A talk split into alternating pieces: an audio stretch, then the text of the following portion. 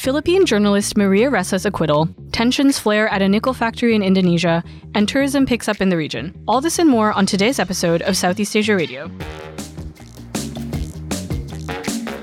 I'm Karen Lee, and today is January 26, 2023. On today's show, in Vietnam, we have a tradition that uh, we always clean our house before Tết. So people take this as the Communist Party of Vietnam trying to clean the house before they were shutting down three very senior politicians just a few days before Tet. That was our guest, Nguyen Phuong Linh, on why Vietnamese President Nguyen Xuan Phuc's resignation happened right before the Lunar New Year. If you want to learn more about the shakeups in Vietnam's leadership over the past month, stay with us. First, though, the headlines.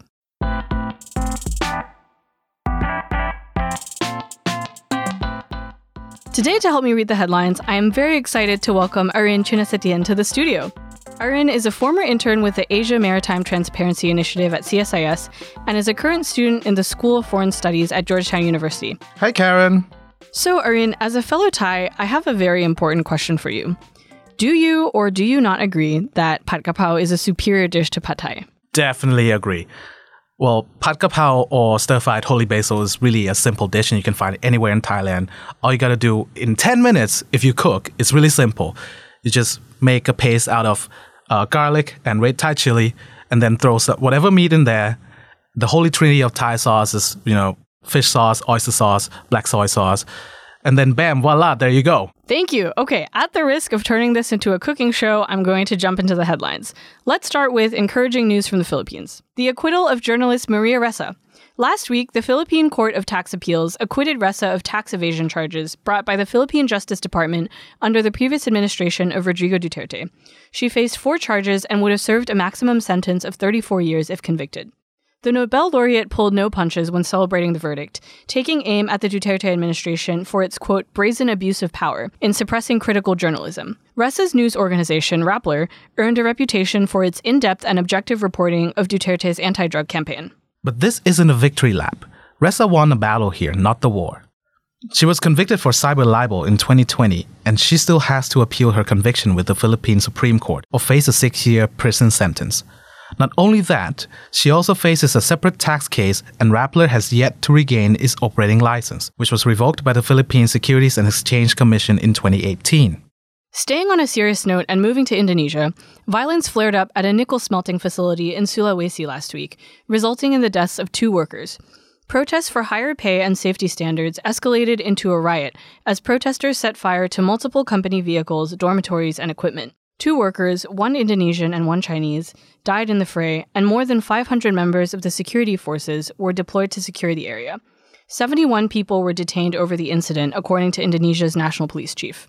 Gunbuster Nickel Industry, or GNI, the Chinese subsidiary operating the facility, released a statement saying it would investigate the incident together with Indonesian police. But critics have questioned whether the company will address the root causes of the conflict, particularly worker health and safety. Tensions had risen after a workplace accident last December, where two Indonesian workers were burned to death, and a former Indonesian employee said other fatal lapses had occurred in the past year. The minister responsible for mining, Luhut Panjaitan, plans to meet with GNI management this week.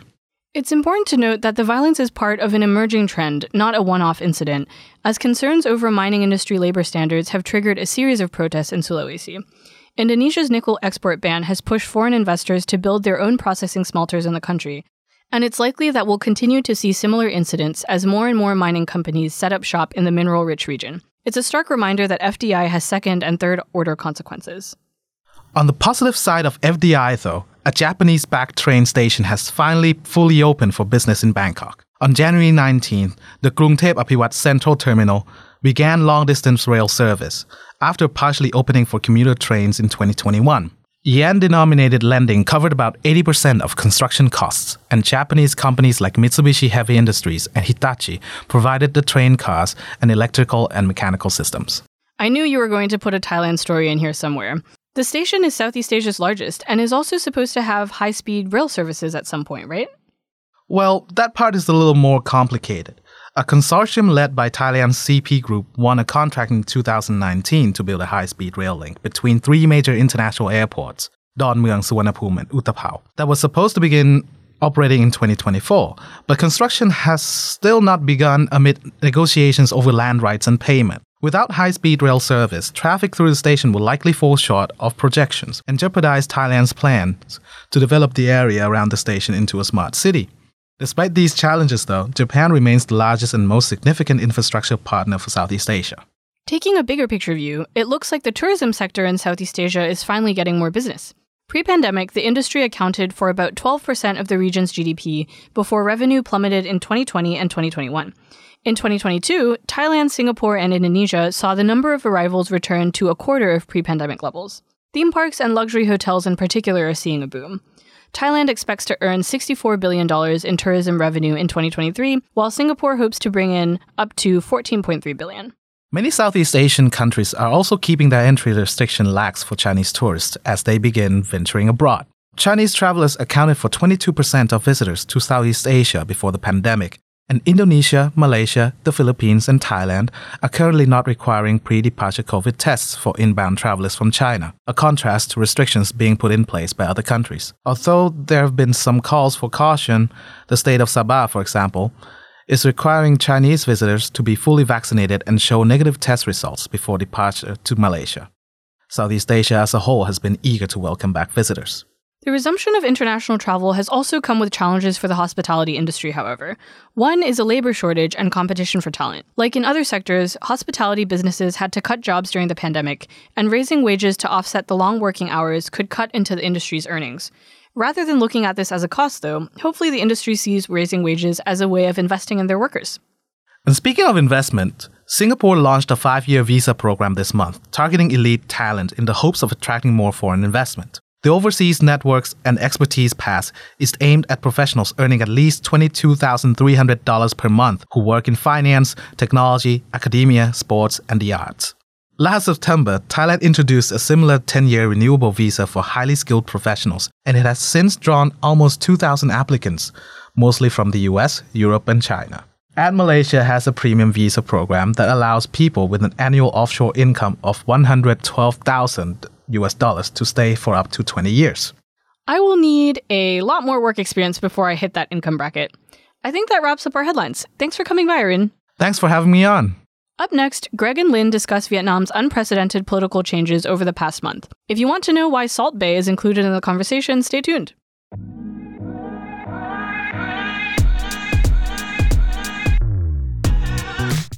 Welcome back, listeners. I am Greg Poling, and uh, unfortunately, I am not joined today by my normal co host, Alina Noor. Alina is tied up uh, in Kuala Lumpur, but I do have a wonderful guest with me today, Nguyen Phuong Linh. Linh is a uh, Vietnam analyst based in Singapore and a former journalist with Reuters and FT, and she's here to help us make sense of the pretty seismic upheaval in Vietnam's political system over the last uh, couple of weeks, and particularly the past weekend, uh, which has been admittedly, I think, very confusing for everybody who's not a member of the Communist Party of Vietnam and is trying to sift through all the gossip and noise. So, Linh, thank you so much for taking the time to join us today. Hi, Greg. Thanks a lot for having me. I'm not sure I can help you to understand what's going on in Vietnam because I myself also feel confused. Well, that seems to be the spirit of the debate right now around what's what's happened. So let me set the stage for our, our listeners a little bit, and then we can just do our best to make some discern some signal from the noise. So most recently, two days ago on January 17th, Vietnamese President Nguyen Xuan Phuc resigned, formally resigned from his position uh, as president, and then a day later, Vietnam's National Assembly formally dismissed him. He allegedly resigned of his own accord. Of course, everybody assumes that this was engineered essentially for months as the latest of, of a series of senior officials caught up in these two massive corruption scandals that have emanated from the COVID 19. Um, so the first being the bribes solicited by Vietnamese officials, dozens of Vietnamese officials all over the world, for repatriation flights for Vietnamese citizens stuck abroad, in which something like $200 million was, was extracted overall from, from all of these poor uh, citizens just, just trying to get home. And the second, which maybe was closer to, to President Phuc, uh, was the situation with Viet Ah, a pharmaceutical company that had developed a PCR test kit and allegedly paid out pretty significant bribes to effectively corner the market with Vietnamese hospitals using their, their test kits and then jacked up the prices of those. And that I understand involved some people relatively close to the president's wife. So, in any case, the president has now been ousted nominally because these corruption scandals happened during his tenure when he was previously the prime minister. And we should note that this follows just a couple weeks after the previously seismic ousting of the former health minister, Đam, and former foreign minister and deputy prime minister, Pham Binh Minh, who was also a member of the Politburo. They were both forced out at the beginning of January. Now, that's a lot for people to try to make sense of. I guess the, the, first place we should start is is this really about corruption? Is this about factional infighting? Is it about General Secretary Trọng consolidating control and pushing a potential rival out of the way? Or is it all of that? Wow. You just summarize all the complexity, what happening in Vietnam within like two minutes perfectly. Is it just corruption? Is it something else? I think you already answer your own questions that it is like combination of many different things. Of course, there are element of corruptions here, but the in a countries where with rampant corruptions and very limited capacity from the government to investigate and execute, the questions normally is like, uh, why is them? Why is Phuc and these two DPM, but not anyone else? Why now? Why these companies, but not others? when you look into, for example, you mentioned Phuc's family business and his wife family's business. The question is, so why they touch into Viet A but not other businesses? I really think that uh, there's a strong element of political infighting in this one as well. And here's an interesting piece of information. So Phuc was uh, forced to step, step down just a few days before a long Lunar New Year break, which is really a groundbreaking in Vietnam. Like you don't lose your job before Tết so it's something really embarrassing for him. And also in Vietnam, we have a tradition that uh, we always clean our house before Tết. So people take this as the Communist Party of Vietnam trying to clean the house before Tết with chopping down three very senior politicians just a few days before Tết. Uh, you could look at that as like cleaning corruption, help cleaning the parties and the business environment. But on the other hand, you could also say that because they don't want to leave those people any time during Tết for counter reaction. So let's just grab everything before Tết, then everyone can be happy and uh, have a Lunar New Year break. I think one of the things that, as you indicated, makes this difficult for people to process is that the anti-corruption campaign has been a signature of General Secretary Nguyễn Phú Trọng for most of his tenure in office, which extends now over a decade. But it, it's a system that is highly corrupt. I mean, everyone assumes that a whole lot of senior officials have, if not direct involvement in corruption themselves, then the kinds of shady family connections that allegedly are bringing down President Phuc and certainly have overseen corrupt officials, which is what Binh and Phuc are both blamed for here. Not that they were directly involved in corruption, but they failed to do their jobs and engage in oversight, which naturally leads people to assume that the the prosecutions, the censures, etc., have been selective. And that draws natural parallels to China, where we also have a Communist Party leader, unprecedented third term, engaged in now a long anti-corruption campaign, which people point out tends to only strike at those who are seen as being in the wrong faction. So I, suppose one of the questions that maybe it's impossible to answer from the outside is how deeply held is General Secretary Trọng's commitment to combating corruption versus how much is the anti-corruption campaign a tool of political infighting for him to consolidate power for his own preferred factions and his own preferred successors? Yes, it's a very important question, and you just uh, mentioned it's uh, absolutely like this corruption is really deeply inside the political system in Vietnam, which also expand into business as well. So, how deep can Party keep Phu reach into that, or this is just like a tool for him to collect his power and like clip the wings of his oppositions. Uh, I mean, there's no oppositions in Vietnam, but like from other factions. I have to say that let's go back to the story of Phuc. He didn't really learn the lesson from himself. So 15 years ago, he was a chairman of the government office. And no one thought that he could be the deputy prime minister, like standing deputy prime minister. But by playing low key and keep low profile in the government office, he managed to be in that position because people thought that he's safe. He's not going to challenge their power, their position.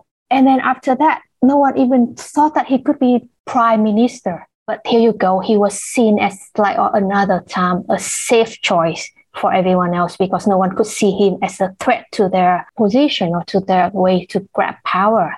And at that time, it was like mainstream was like the fight between Nguyễn Phú Trọng and uh, Nguyễn Tấn Dũng, the former prime minister. So if Phuc just keep the low key like that, I believe that he might be able to survive another term. But the problem with him is he tried to be grab more power, uh, try to raise to be the party chief uh, in the party congress three years ago.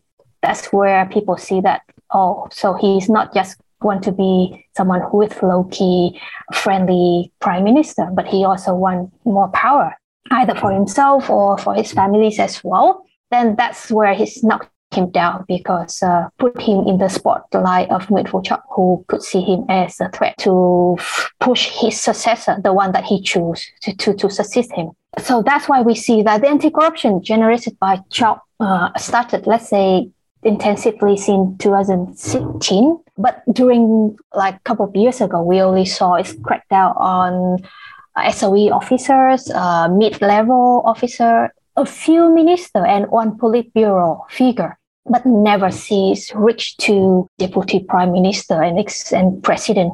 Although presidency is like a more ceremonial position in Vietnam, but for Vincent Phuc, because he was a prime minister before, and he also like is seen by foreign leaders, uh, foreign investors as like an ambassador of Vietnam to the world. So it is very important. So this is quite unprecedented, not very unprecedented that they reach into two DPM and one president. So really the question now is, could this be further and can Nguyễn Phú Trọng reach deeper? Or that's it, that's the end of the game. Uh, don't forget that we're going to have the midterm party congress next year. That's normally where the infighting is more intense. So I, I, I struggle to figure out just how much we should believe that Nguyễn Phú Trọng has been able to consolidate power in recent years. Because on the one hand, he is currently in an unprecedented third term. He just ousted a president, the first time ever that a Vietnamese president has been forced out. And, and I think the first time ever that any of the top four, the four pillars of leadership, have ever been forced out. He defeated both uh, Phuc, and before that, film when they tried to challenge his role as general secretary. He famously was the first ever dual-hatted leader when uh, when he took over in 2017 the presidency alongside the general secretary position when when Tran Dai Quang passed. And I suppose it's possible that that happens again if there's no consensus candidate in May. We can touch on that, but before we do, all of that suggests that he is unprecedented, at least in recent decades, in his grip on the party. But at the same time, one gets the sense that he doesn't want to be the general secretary right now. He's the general secretary for a third term precisely because he couldn't force consensus for his preferred successor in the last party congress. That the fact that Phuc is even still was even still there, even if he was busted on the president, shows that that Trọng doesn't have complete control over the party. He's not Xi Jinping. He he still, even if he's first among equals, rules in a system of consensus and factions that have to be balanced against each other. So I'm, I'm curious for your thoughts on just how successful he has been at consolidating power and whether or not we think he's really any closer to what seems to be his ultimate goal, which is to finally be able to retire, but be able to retire and give power to somebody he can trust, which he so far hasn't been able to do. Yes, exactly. I absolutely agree with you. Number one, I'm not sure he's as happy being there for so long as people might think. And number two, he's not that as powerful as many of us uh, might think as well. Like he couldn't get his choice of party chief three years ago he has to compromise with other people to put them in the top four positions. So is he that powerful? I don't think so. I think it was a, an arrangement for everyone that make them like happy enough to stay for a couple more years before there's another infighting. So the question is, uh, has he been successfully lay all the the resource and the way for his next choice of uh, successors?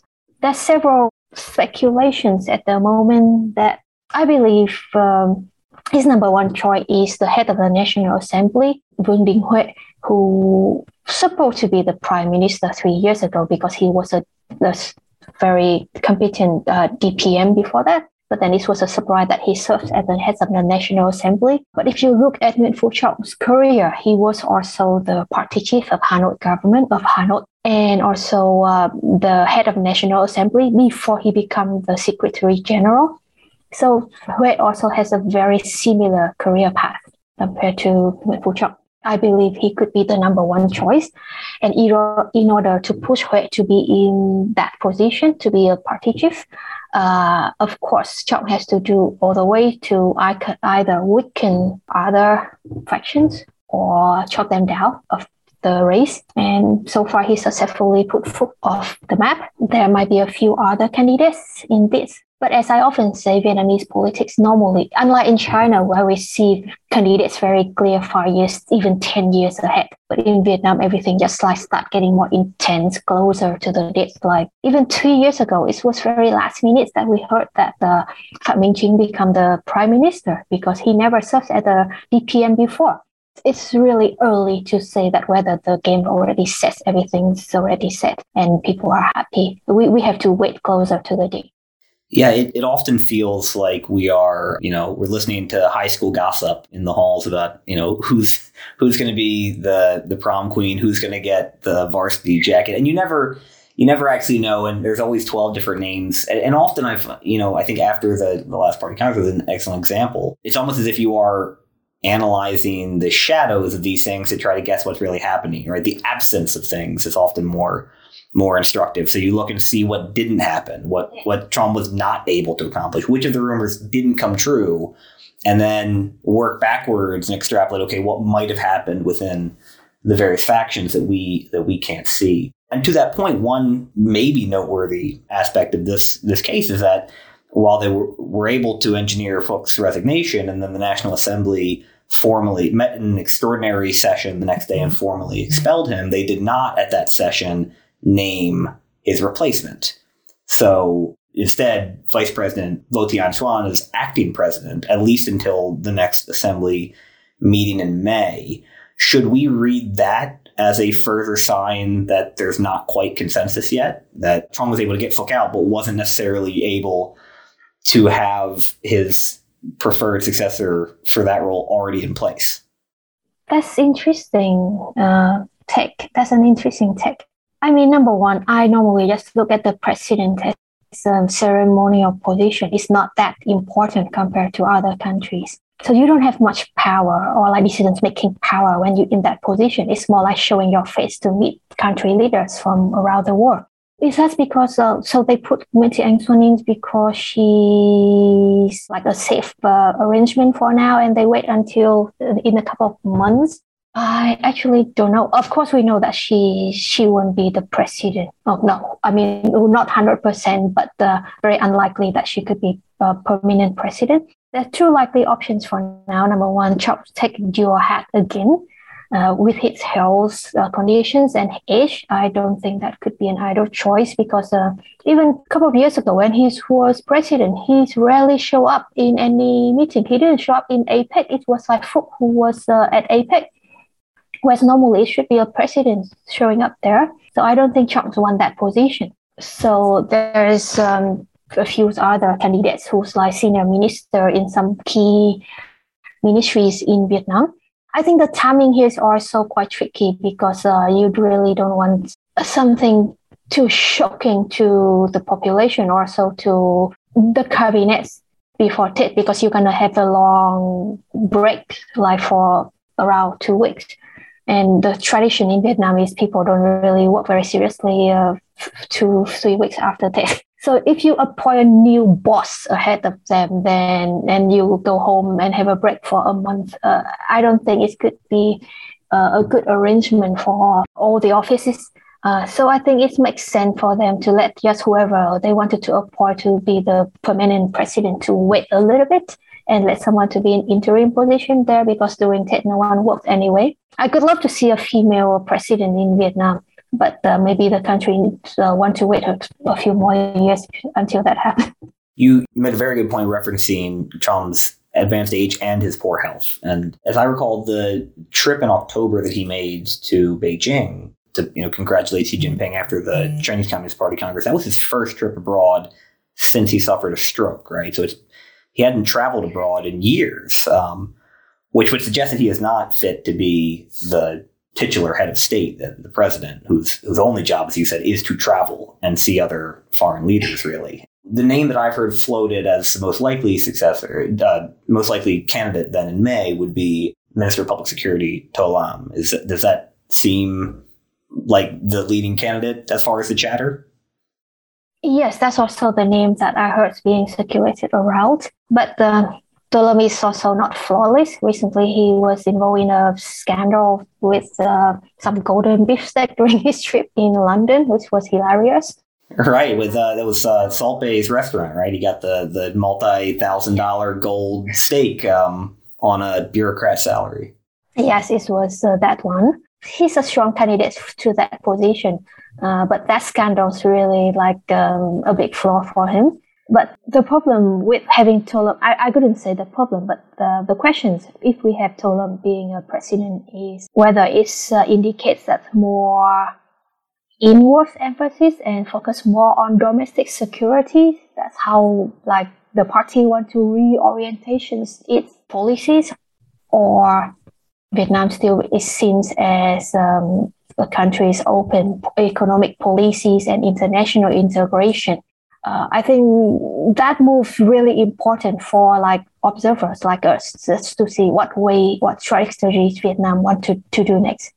I think we could keep talking about the speculative aspects of this for a while, and it would be fun. But I think maybe one area we should close on is an area that I really haven't heard much discussion about, which is do we have any idea how people in Vietnam are actually reacting to this news? As you say, they're about to go on holiday for Tet. Nobody expected this, I assume, outside of the party leadership. And of course, public opinion is tightly controlled, and the media even more so. But do we have any sense how big a shock this really is to the average citizen?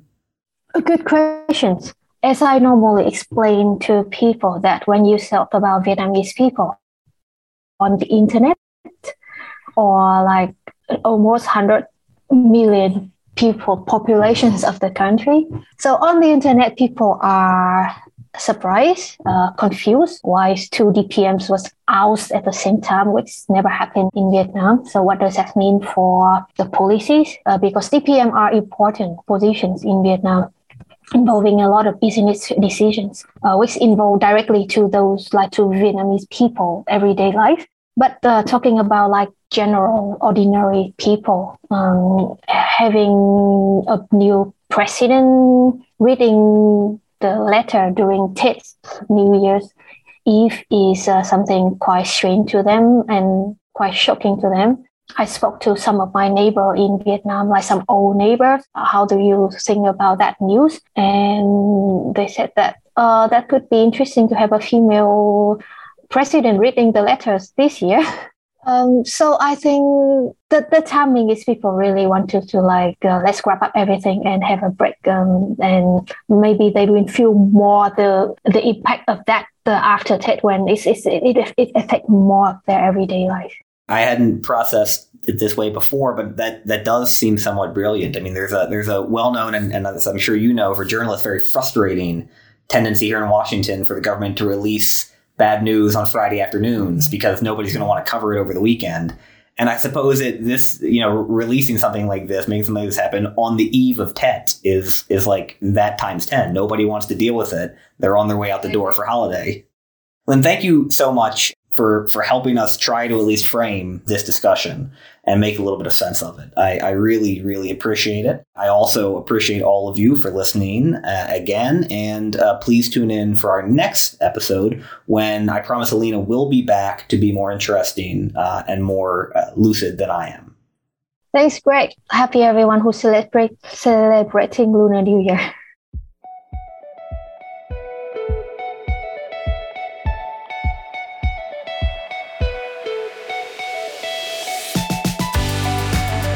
again for joining us for this episode of Southeast Asia Radio.